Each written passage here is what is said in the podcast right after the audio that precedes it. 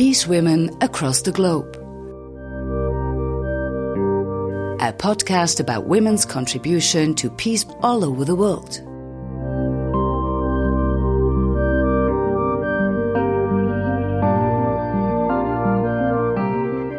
Well, my name is Mandy Carter. I live in Durham, North Carolina, United States of America.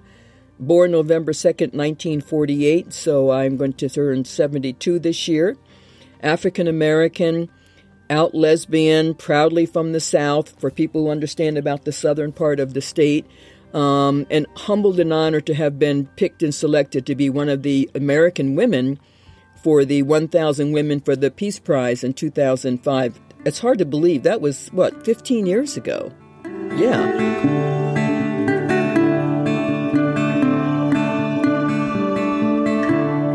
Right now, uh, in terms of where we are politically and in terms of the year of 2020, we have a critical, prominent United States America election coming up for the presidency, but also for a lot of the state, local, whatever. And I right now have the title of Voter engagement strategist for two organizations, Equality North Carolina and Southerners on New Ground, which I am proud to say I'm one of the six co founders of, which now is in its 28th year. And so my work between now and uh, November 3rd is to do this organizing around our U.S. presidential election. So, this is the latest Washington Post poll among black Democratic voters, and Joe Biden leads the charge by more than two to one. Why do you think that Joe Biden is so appealing to black voters? To be simple, to be honest, Biden is the person. You know, the best way I would describe it is that all of who I am is at stake. So being a woman is at stake, being African American is at stake, being a lesbian is at stake, being an elder is at stake. And so when you look at the policies that the that the uh, Trump administration has has issued over these past three and a half years, a lot of those federally, but also on a state level here in North Carolina has really been a large pushback of a lot of the rights that we had to gain. I'll give you probably the most important, consequential example. In 2015, the U.S. Supreme Court on June issued an amazing historic win for Edie Windsor, who was a lesbian, who had a lesbian who passed away, who, who challenged the Defense of Marriage Act, and she won.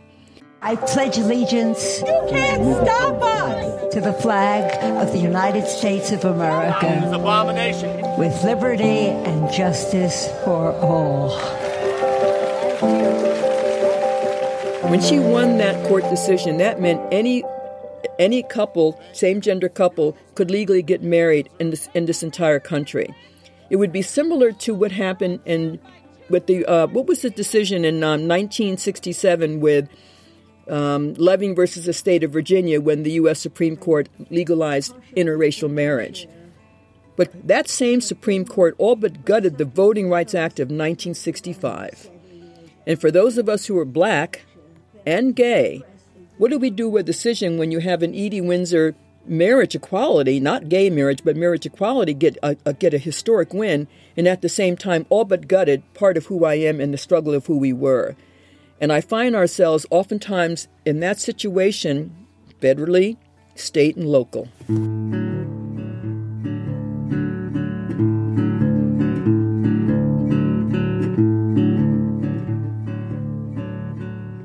When these lands were first settled, let's have that conversation. When these lands were first settled, and you think about who was already here indigenous to these lands, right?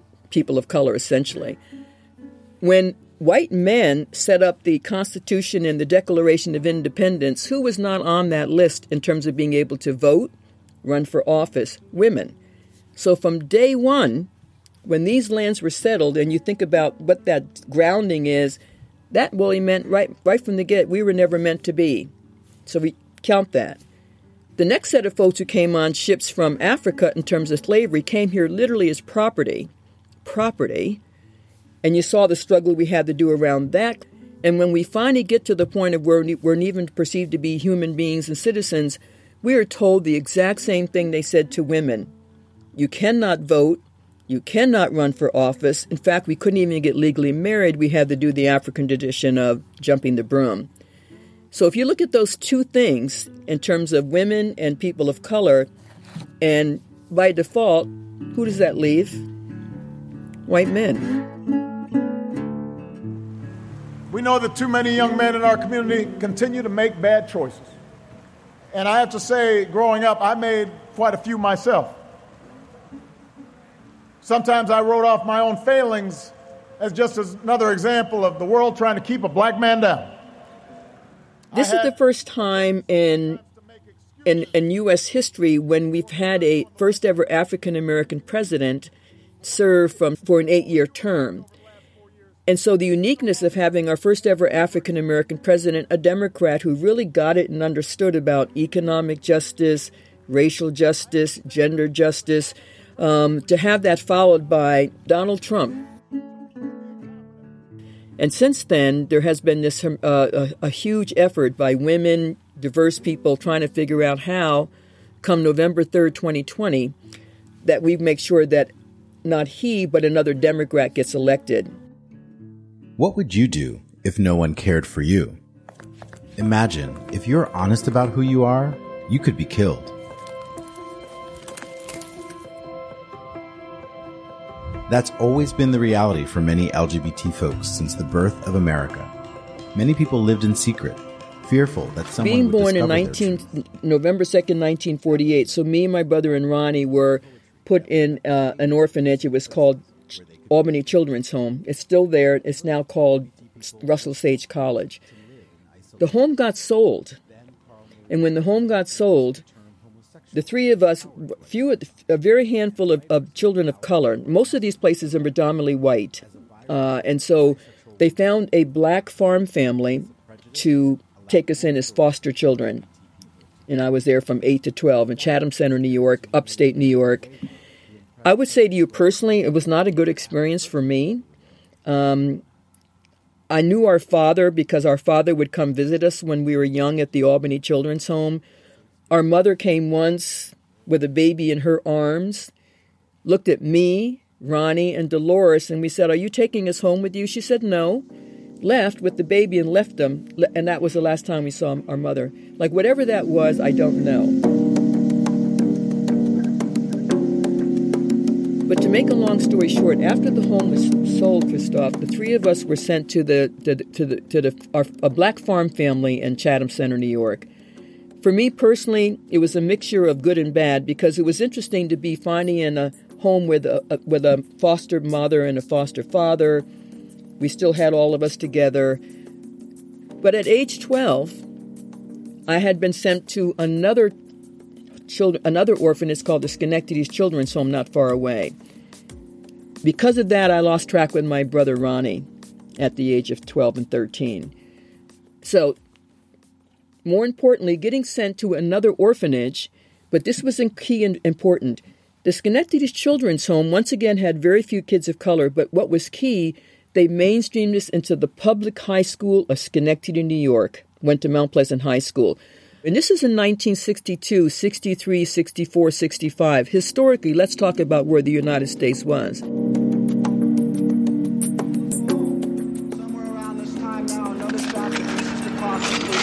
strikes James down by the underpass. The car.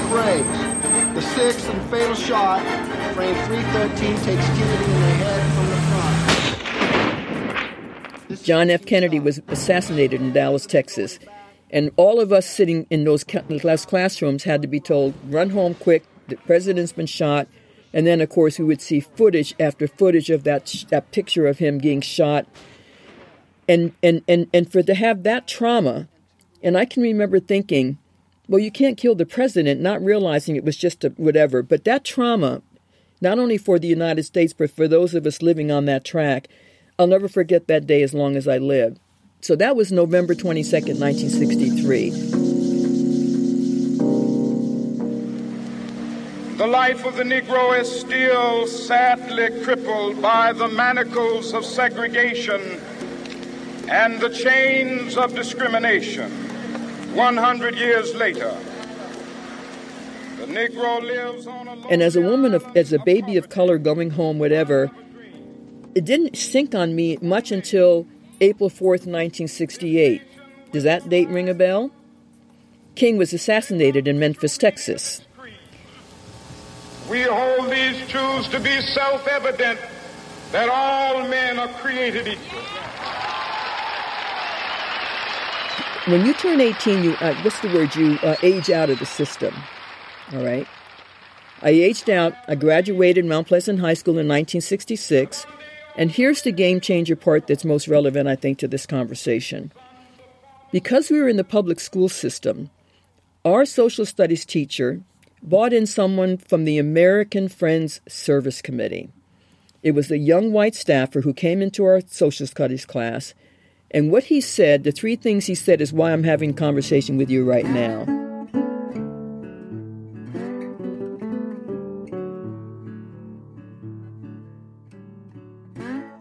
So we said, first of all, the Quakers believe in the fundamental equality and justice for all, kind of grounding in that, right? Equality and justice for all, just grounded in that principle. Then he talked about this notion of the power of one, that we all have a moral compass, and each and every one has, has the potential to impact change if we so choose to act on it. When he said that, I didn't quite get it, but think about that the power of one, we and each and all right. But was the third thing he said. We have an, a Quaker high school work camp in the Pocono Mountains. Who would like to go? I raised my hand and I went. That was the game changing moment because we just spent like two weeks in this camp up in the Pocono Mountains, but it was who they brought in that impacted my life in terms of my lifelong commitment to nonviolence, activism, pacifism, and being okay being gay or lesbian. They brought a white folk singing couple in, Guy and Candie Carawan from the Highlander Center, and as a young white folk singing couple, they called themselves cultural workers. And this is the time of Joan Baez, Bob Dylan, Judy Collins, that kind of 60s folk thing, but also Vietnam War. But they said what we want to do and the way we can contribute to the civil rights movement, we are going to take a tape recorder and we're going to go down south and we're going to record all the freedom songs and the freedom meetings happening in those black churches. That is all now at the Smithsonian Museum in Washington, D.C. I've stepped in the middle of seven sad forests. I've been out in front of Candie I was 17 when I met Candie and bring it up to speed. Candie is still at the at the Highlander Center. Guy has passed, and she and I are now in this thing called the National Council of Elders at 71. So for me to have met Candie at 17 and we're both in the National Council of Elders, it's extraordinary.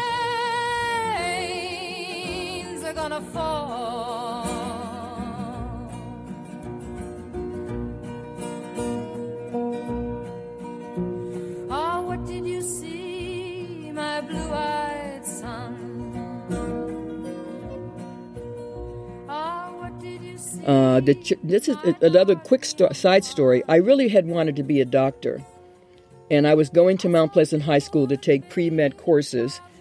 And ironically, um, you had to take a foreign language in order to get your, you know, to get on the course of pre med. I took Spanish, and I flunked. And I remember thinking, well, Spanish, who needs that? No idea the importance of it. But more importantly, I don't know how it works in your system, but in the United States, if you go for a pre-med course and you and you do not if you, if you flunk one class, you can't automatically go into a four-year. You cannot go into a four-year institution. And mine was going into the State University of New York. I was devastated because remember, at 18, I had to make a decision. I couldn't live at the home anymore. But ironically, the home had so supported me. They said, even though you didn't get into a four year school, we will pay for your entire education if you want to go ahead and become a doctor, but you have to commit. But it was too late because I had already done that Quaker work camp in the Pocono Mountains already. So, in a weird way, flunking, in, flunking that Spanish class at the time seemed like, oh my gosh, in a weird way, that was probably the best thing that could have happened, and I will be forever indebted to my Spanish teacher. So after after I had decided not to take the wonderful opportunity from the Schenectady Children's Home, um, I decided I was going to maybe just think about moving to New York City, trying to get a job there. And I also had heard of an organization called the War Resisters League. The War Resisters League, founded in 1923 by three women, believing, and this is the statement of purpose, believing all wars to be a crime against humanity, international or civil. I, I will strive nonviolently to end all wars. Two of the key people within the War Resisters League were gay. Bayard Rustin, black man who actually was the, the architect of the famous I Have a Dream speech at the 1963 March on Washington, and Igal Roodenko, another member of the War Resisters League. So to know that you're a part of a national organization started by three women in which they embrace, not turn away from, and understand from the very beginning, ooh, a gay rights is a human rights too, but also protesting that war in Vietnam, that meant that I kind of embodied all that. And with no parents, I didn't have to worry about coming out. I mean, I think a lot of my friends, if they're of color or not, one of the most difficult decisions is what do you do about coming out to your parents and how they may or may not receive that, or friends. I didn't have that issue. I thought, well, that's a good one.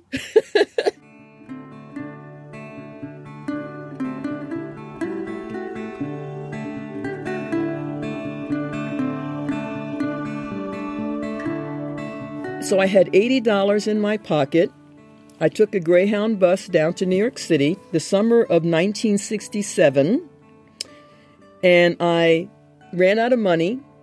And I ended up, and this is this is like the summer of love. This was like hippies and all that. And I ended up running out of money, and I ended up sleeping in Central Park. And also, and it was warm, you know, summer in the city. And then I ended up saying, well, maybe I should go down to Washington Square Park. As I'm walking down West Village and I come by and there's a big window with a store window and it says League for Spiritual Discovery, free lunch. League for Spiritual Discovery, free lunch. I go in and I get a lunch. To make a long story short, I end up being able to work there. What is what does the League for Spiritual Discovery spell? LSD. You know who ran that? Timothy Leary. Timothy Leary, I could not believe it. And I got a job there, no money, but in exchange for a place to stay. If I would answer that phone between the hours of 8 at night and 8 in the morning, if anyone was on a bad trip, I would answer the phone to tell them how to come down from acid, which would be niacin and vi- vitamin B. That was the best summer of my life, and I was in the village. Now, when the summer was over, and everyone was hitching out hitching out to where? San Francisco. Well, it turned out at the end of the summer, I got two friends of mine, and I have a quick story about how all this is relevant, to hitchhike out to San Francisco. Everyone was doing it. It was just what you did. And we stuck our thumb out to hitchhike to go to San Francisco. Have you ever been to New York City? Well, the three of us took the Holland Tunnel, and the minute you take the Holland Tunnel, it drops you off in New Jersey at a truck stop. And this is my first lesson of the power of one and why all this comes together. We walk into this truck stop, and it's a white gentleman behind the counter. And he says to the three, he looks at me, Mandy, he looks at my friend Toshi, who's Japanese man, and my, my, my white friend Natalia. He literally says to us, I'll serve her. We don't serve no colored people in here. This is the summer of 1967, and we said, you're kidding, right? He said, No. You see any colored people in here? Except the black gentleman behind doing those damn dishes behind the counter. We could not believe it. For that to be literally New York City, the most diverse place in the world, less than a Holland Tunnel drive away, New Jersey, and that's the first reception we got hitchhiking across the country. And that was the truck stop in New Jersey. Fast forward, we're now in Chicago. You might know where I'm going with this. We get to Chicago the black section of Chicago to get some barbecue. We walk into a black establishment. There's a black gentleman behind the counter, looks at me, looks at Toshi, looks at Natalia, and says, I'll serve you too. We don't serve no white people in here. That was one of the most defining moments of my life. We don't serve no white people in here. That's exactly what we heard down in New Jersey. I want to make it very clear that I'm going to continue with all of my might, with all of my energy, and with all of my action to oppose that abominable, evil, unjust war in Vietnam. I learned something in there. I mean, What was that, John? What did you learn? well, I mean, you go into jail as a as a pacifist, you come out a stronger pacifist.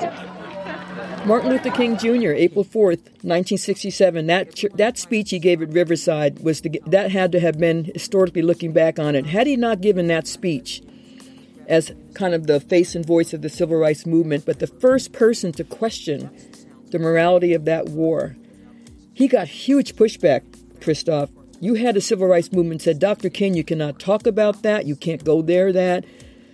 Now, I have to be respectful because a lot of people have served in Vietnam. But he had a fundamental question which I thought was really good. He said, if you had to fight for the right to sit at a lunch counter, to get on a bus, to get a home as, as black men, and in the name of democracy, you want to send them 8,000 miles away and kill or be killed with basically other people of color, and they don't have it back home, then we have to question what is that all about? Oh, freedom. Oh, freedom. Oh,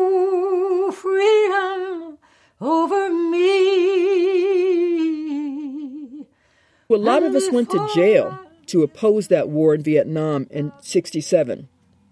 Because one of the things we had in California is that you had, uh, it's called the Oakland Induction Center. Anyone going, I don't know how it works in your countries and other countries, but anyone who was going to be going to Vietnam, if they lived on the West Coast where I was in California, had to go through this thing called the Oakland Induction Center in Alameda County in, uh, in uh, California, not far from Berkeley, California.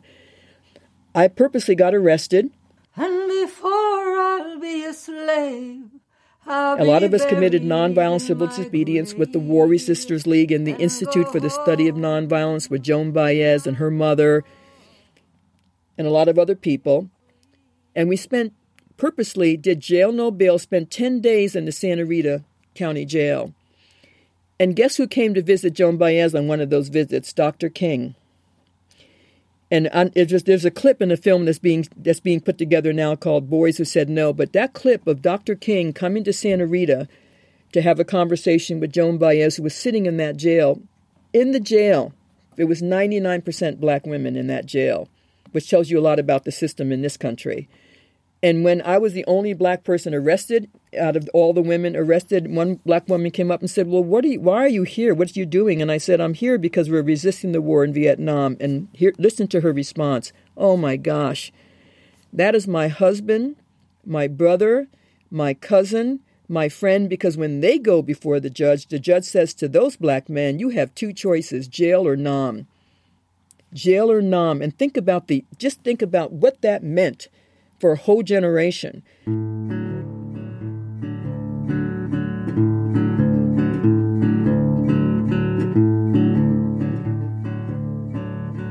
So that notion of the civil rights movement, the peace movement, and, and, and in a weird way LGBTQ all came together. You know what I mean? So it was unique.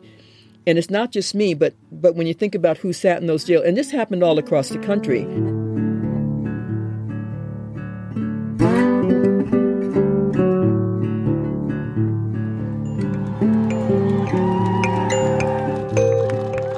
What's been achieved in regards to LGBTQ rights today goes back decades to one event in particular. 50 years ago in New York City, in the early hours of June 28, 1969, the Stonewall Riots. In 1969, it was illegal to be gay in New York State and every other state except Illinois.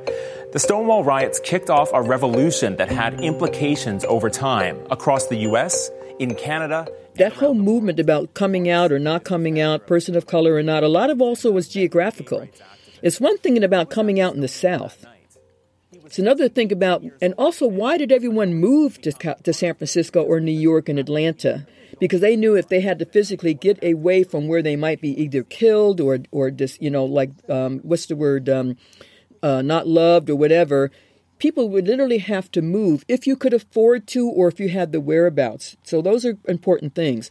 So when I say I felt okay about coming out and other people like me, but in a weird way, that's a whole movement of a lot of us in foster homes and orphanages where we actually had the ability to.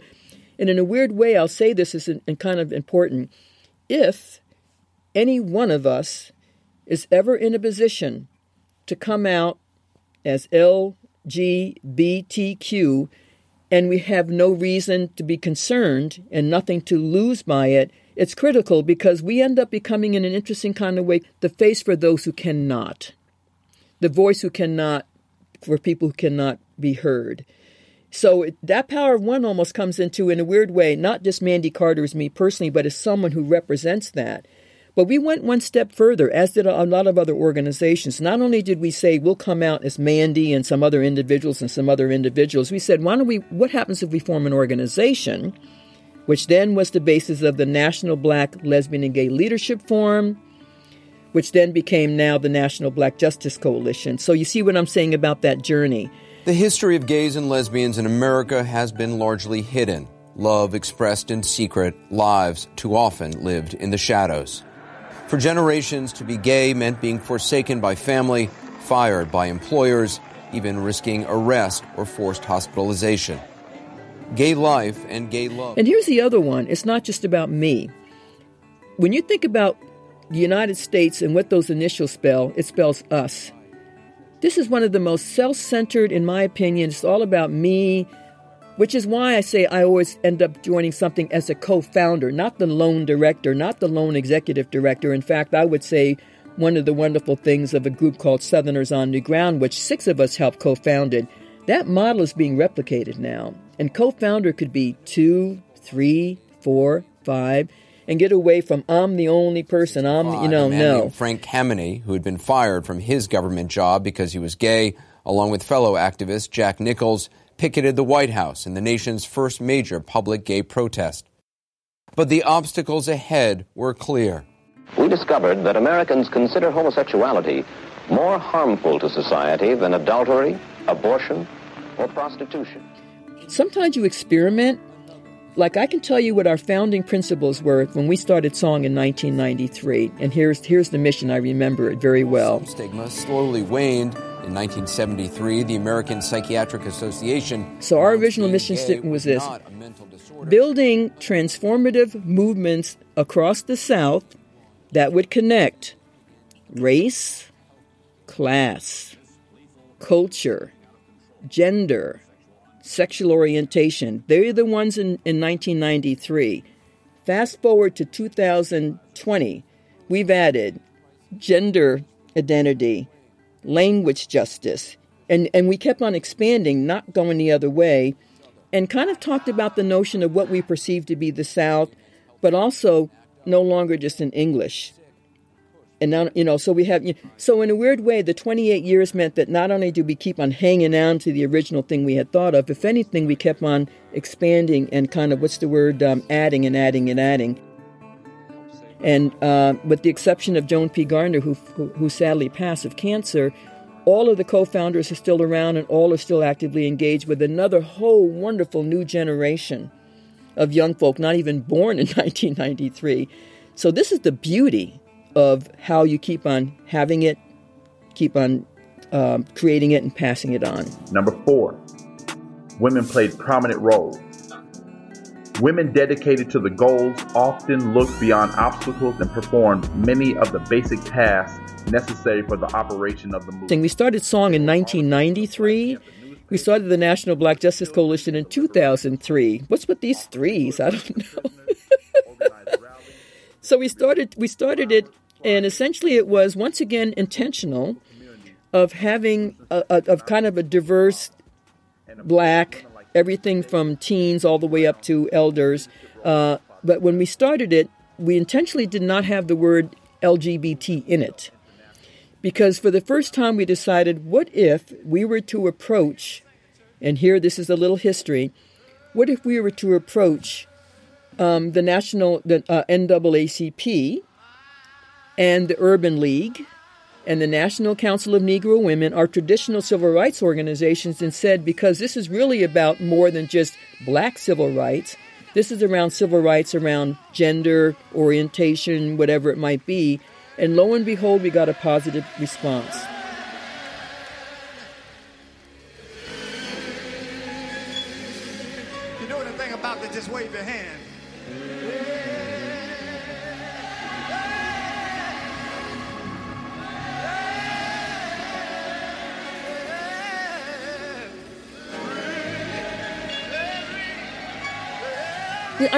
Appreciate that because I remember when we're thinking about Black Lives Matter, of course, that would all have to do with, with, with the, the horrific murder. And there was a movement around it. I, I think a lot of, and what, what I, I guess what I was really struck by with Black Lives Matter, but a lot of that's women led. Three of the co founders are women. And I'm thinking about that. And also generationally, I think that was a moment. And I always wonder how is it that the same thing can happen over and over and over again? How many people have been murdered, killed, whatever, but for some reason, this one thing, for some reason, somehow just seems to capture.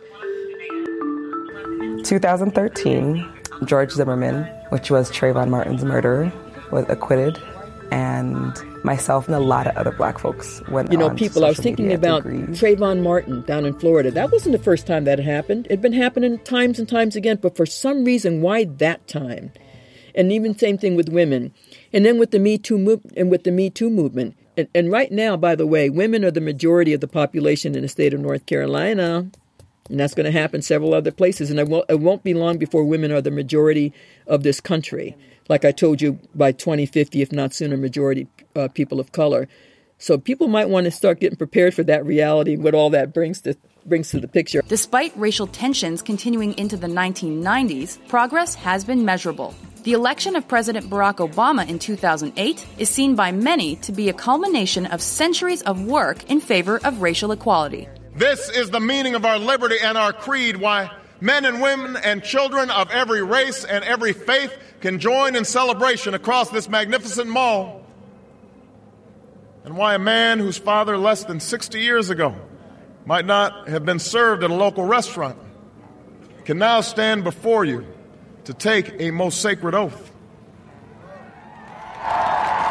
I am, as, as Southerners on New Ground, now in our 28th year since our founding, I'm in, I'm in, in this interesting position of um, what we call a nonpartisan uh, voter engagement.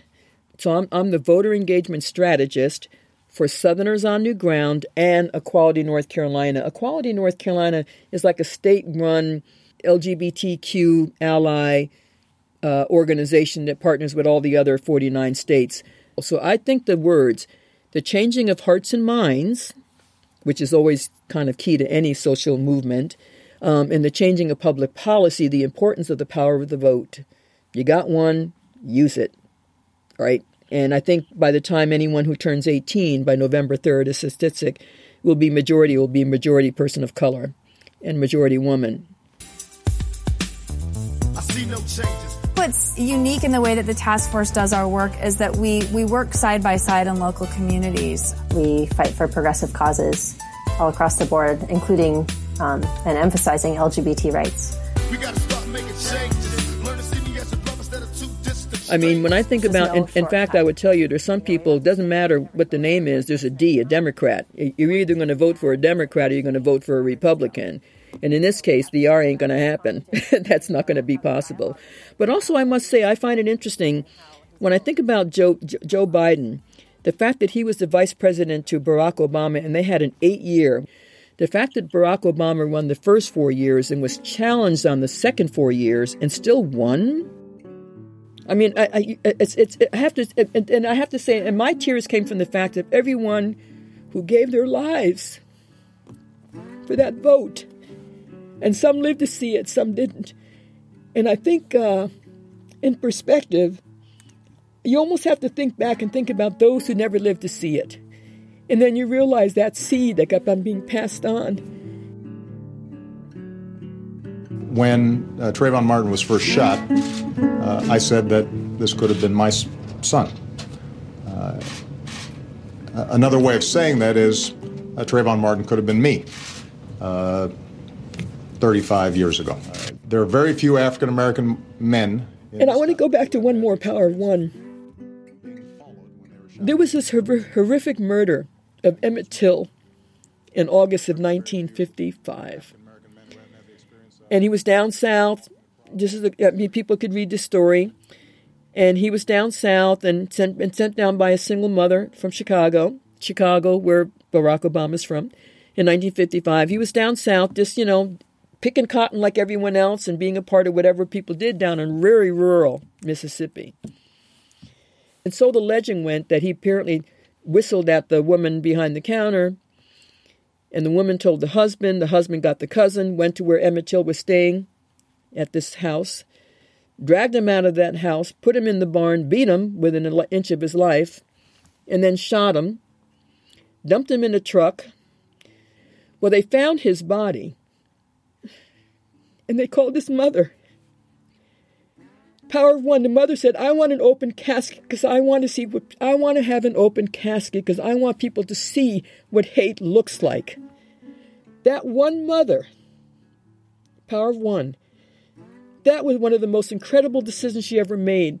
Thousands of people came by to see the body, uh, see the fun- see the body and the casket. That casket is now at the Smithsonian Museum in Washington D.C.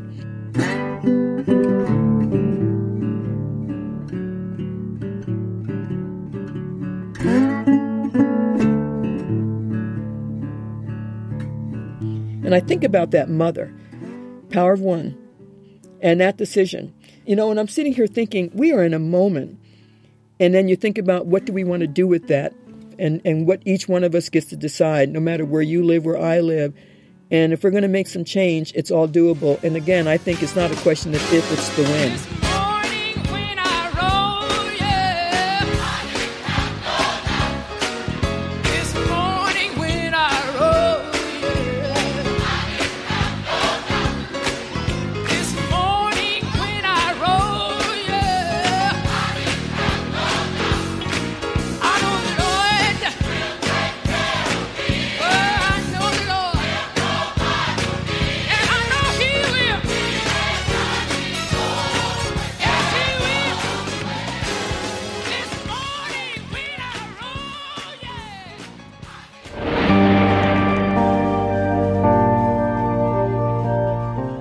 Women Across the Globe. A podcast about women's contribution to peace all over the world. This is a production of podcastlab.ch in collaboration with the non governmental organization Peace Women Across the Globe. Peace Women Across the Globe is on Spotify, iTunes, and on the website 1000peacewomen.org. Please do send us your feedback.